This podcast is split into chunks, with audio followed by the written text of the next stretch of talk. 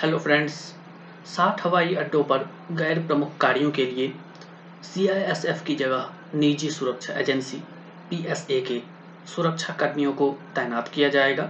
केंद्र सरकार के निर्णय के अनुसार साठ हवाई अड्डों के गैर प्रमुख ड्यूटी पदों पर केंद्रीय औद्योगिक सुरक्षा बल सीआईएसएफ की जगह निजी सुरक्षा एजेंसी पीएसए के 1924 सुरक्षा कर्मियों को तैनात किया जाएगा। इस निर्णय से सुरक्षा व्यय में कमी आएगी और इन सीआईएसएफ कर्मियों को अन्य हवाई अड्डों पर तैनात किया जा सकेगा, जो सुरक्षा व्यवस्था को और मज़बूत करेंगे। इससे नए घरेलू और अंतर्राष्ट्रीय हवाई अड्डों के संचालन में और मदद मिलेगी। भारतीय विमानपत्तन प्राधिकरण ए ने पुनर्वास महानिदेशालय डीजीआर से प्रायोजित सुरक्षा एजेंसियों के सहयोग से 45 हवाई अड्डों पर सुरक्षा कर्मियों को गैर प्रमुख पदों पर नियुक्त किया है।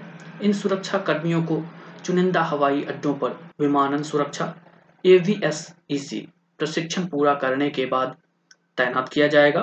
फ़िलहाल 16 हवाई अड्डों के लिए 161 डीजीआर कर्मी एवीएसईसी प्रशिक्षण कार्यक्रमों में भाग ले रहे हैं और उन्हें प्रशिक्षण पूरा करने के बाद 24 सितंबर 2022 से तैनात किया जाएगा।